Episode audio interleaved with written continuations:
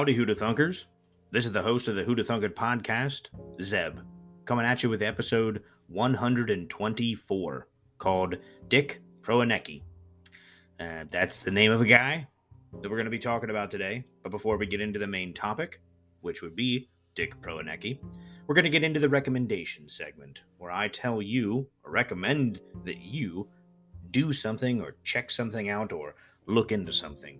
Typically, uh, maybe a movie or a book or something like that, but not always. Sometimes I have guests come on and recommend something that the first thing comes to their mind. My mom recommended you simply go outside, which I love that. I've recommended that you go to farmers markets. This week, I recommend you check out The Sandman. Now, this is both a book and now a TV series written by Neil Gaiman, or Gaiman. I, think he pronounces it Gaiman, but I thought for the longest time it was Gaiman. Either way, Neil Gaiman, Gaiman, has written some of the coolest stories to have ever hit the page. One of the most popular characters is the Sandman. Um, I had never heard of it. I like comic books, but I like the, the, the traditional ones uh, Captain America, Superman, Batman, Hulk, stuff like that. This is a little bit different, a lot more adult, which those characters I just mentioned also do have some adult stories um, that are not meant for kids and are a little bit more mature. But this one is originally a mature story written by Neil Gaiman. The Sandman comics are dark, deep of thought, and captivating. And now there is a Netflix series which I think actually does the comic the comic book series uh, justice, which is pretty cool. Um, that's not usually the case. Here's the plot. When the Sandman, aka Dream, the cosmic being who controls all dreams, is captured and held prisoner for more than a century, he must journey across different worlds and timelines to fix the chaos his absence has caused. So it sounds a bit odd. Think of it like this concepts such as death, dream, desire, despair, they're all characters in these stories. They're brothers and sisters and siblings, actually. And then they have a father, the one above them. You don't hear too much about, but he is there. This one follows Dream or The Sandman. So I suggest you crack open a comic and watch the Netflix series, but I know most people will just watch the series. Either way, enjoy. Uh, because The Sandman is amazing. And but like I said, not for kids. Now, for the main event, uh, Richard Proenneke, uh, Dick Proenneke, was born May 4th, 1916, in Primrose, Iowa. His father made a living painting houses, drilling wells, and through carpentry. And while we're talking about Dick's dad, I wanted to give a shout out to my father. He's the one that suggested um, this be an episode where he, he sent me the story of Dick Proenneke because um, I think he thought his story was really awesome. I don't know if he knew that I was going to make a, a, podcast episode about it, but I have. Thanks, Dad. Um, this was really interesting looking into his life. Dick's, like I said, Dick's dad was um, he painted houses, carpenter, drilled wells. His mother, um, his name was William Christian Proenneke, and he was a veteran of the World of World War One. His mother, Laura Proenneke, was a gardener and housekeeper. The two married in 1909. That's a long time ago. And they had seven kids, which I guess was more common back then, but still a lot of kids. Richard, or Dick Proenneke, uh, did attend school, but stopped attending high school after just two years because he didn't see the point of it really. Typically seen as a free spirit, Dick spent his youth working as a driving contractor, farmer, and doing the usual odd job of an Iowa farmer uh, back then. To call the wild uh, the Call of the Wild inspired him to get a Harley Davidson as a teenager, and I just love that detail. Um, seeing this wild man drive around in a Harley. While he loved nature and being out in it, he also loved to tinker with gadgets. Even with very little formal education at, at this point in his life, he was a whiz at taking apart machines and putting them back together. So that was how he lived his life mechanic by day and enjoying the natural world in his free time. That is until the next chapter of his life came around, a chapter that had the same title for virtually every person on the planet at the time. Pearl Harbor occurred in December 7th of 1941. The very next day, Dick Proenneke enlisted in the U.S. Navy. And wow, what a sentence that is. Pearl Harbor happened the next day he enlisted. Pretty cool. I think that's interesting saying that is. Uh, think about that every person on the planet had a chapter in their life that lived during this time, had a chapter in their life said the war, and they meant World War II.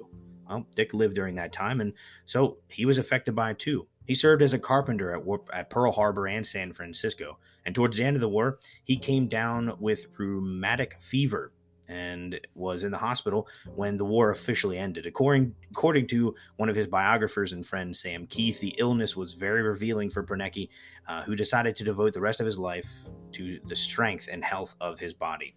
Rheumatic fever, I looked it up, is an autoimmune disease that inflames the body's tissues, such as joints and heart. Uh, healthcare providers may also call it acute rheumatic fever. It happens when the body's immune system overreacts to a strep throat or scarlet fever infection that hasn't been fully treated. Apparently, uh, Dick hadn't had much. Uh, as as much as a common cold before this, he probably had one hell of an immune system from being outside all the time. So you can see how this illness that he got really shook him to his core. Perhaps this didn't affect Dick the same way, but I couldn't imagine how missing out on one of the greatest celebrations the world has ever seen would affect me. Imagine serving in the largest scale war that has occurred on the face of the earth. That's World War II. And when it ends, you see the streets of the world celebrating. Everyone's happy about it. But you are stuck in a hospital bed. That's a total bummer. So that's where that's where Dick was. That's where rheumatic fever left him. When the war was over uh, and Dick had been medically discharged, he decided to become a diesel mechanic and pursued education to accomplish such. So he wasn't dumb. He wasn't a big fan of education, but he did like this uh, more pointed, um, more specific kind of education. It turned out he had a knack for it. Dick was great at adapting to new environments. He was as sharp as a tack, and no one ever called the man lazy. It didn't take long for him to garner the reputation of a skilled technician, but he didn't feel fulfilled in his life at that point. He left the promising life of a diesel mechanic to pursue a life in nature he moved to Oregon to work on a sheep ranch, and not long after moved to Shuyak Island, Alaska in 1950.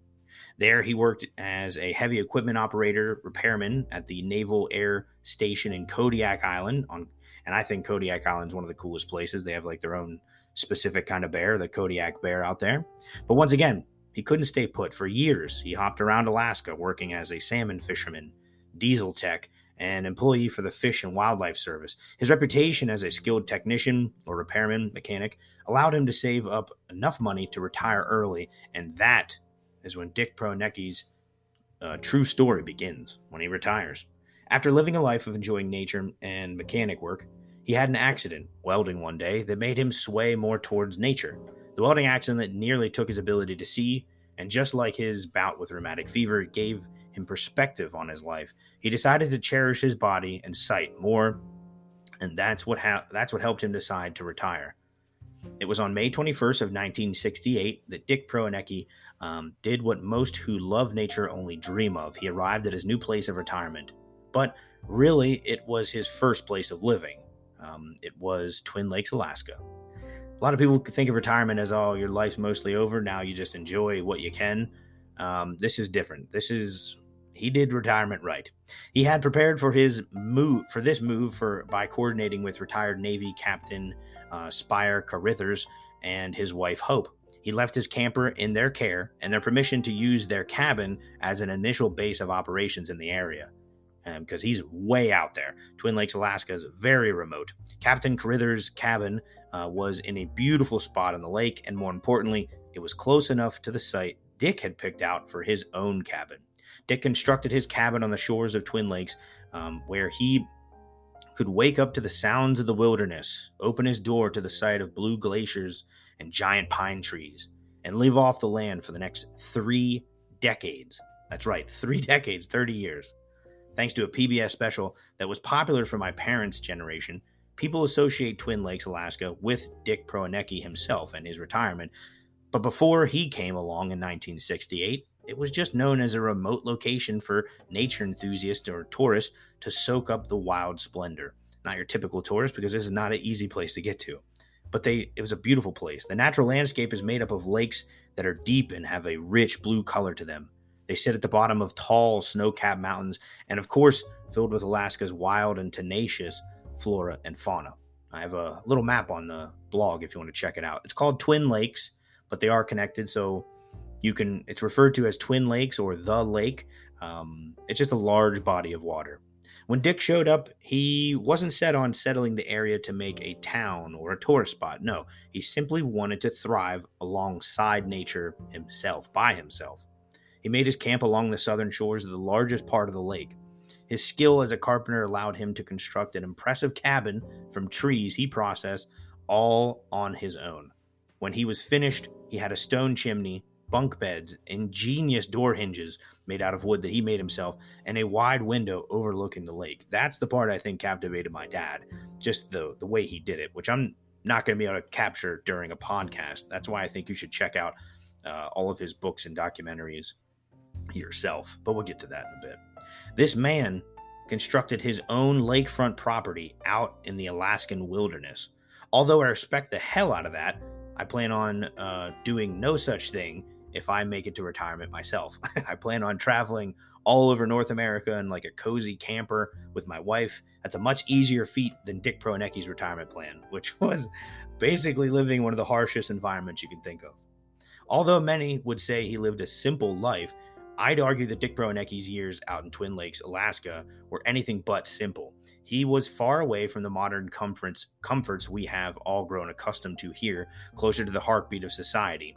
No electricity meant he had to heat himself and every meal by the fireplace. Without a, refriger- without a refrigerator, he had to get creative with his food storage. So he can't just get some cheese out of the fridge. That's not an option.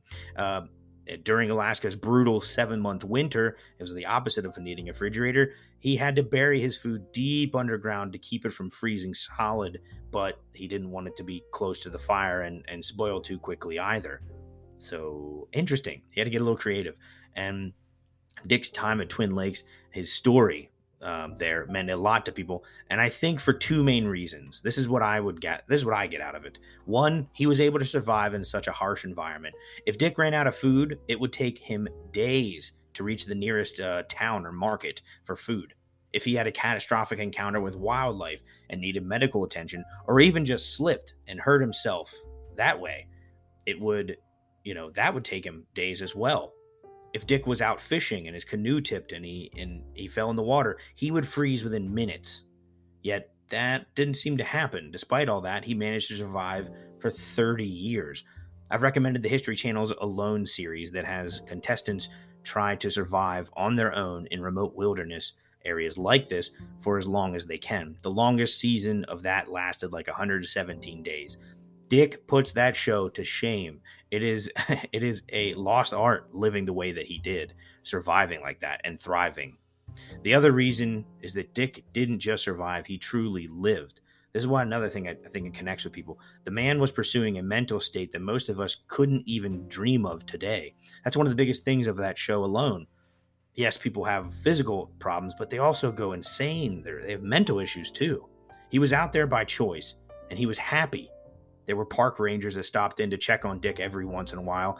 And when they uh, recount their experience with Dick, they saw him as like this wise monk who seemed to have tapped into something a lot of us couldn't. Although Dick Dick has passed away, he lives on through the cabin he built and the journal entries that he wrote uh, while in his quote unquote retirement. So these are quotes from him. Um, was I equal to everything this wild land could throw at me? I had seen its moods in late spring, summer, and early fall. And, but what about the winter? Would I love the isolation then? With its bone stabbing cold, its ghostly silence at age 51, I decided to find out. And my screen just went black. I have found that some of the simplest. Hold on, my screen's giving me issues. I have found that some of the simplest things have given me the most pleasure. Did you ever pick blueberries after a summer rain? Pull on dry woolen socks after you've peeled off the wet ones? Come in out of the sub zero and shiver yourself warm in front of a wood fire. The world is full of such things. Those are just a couple entries.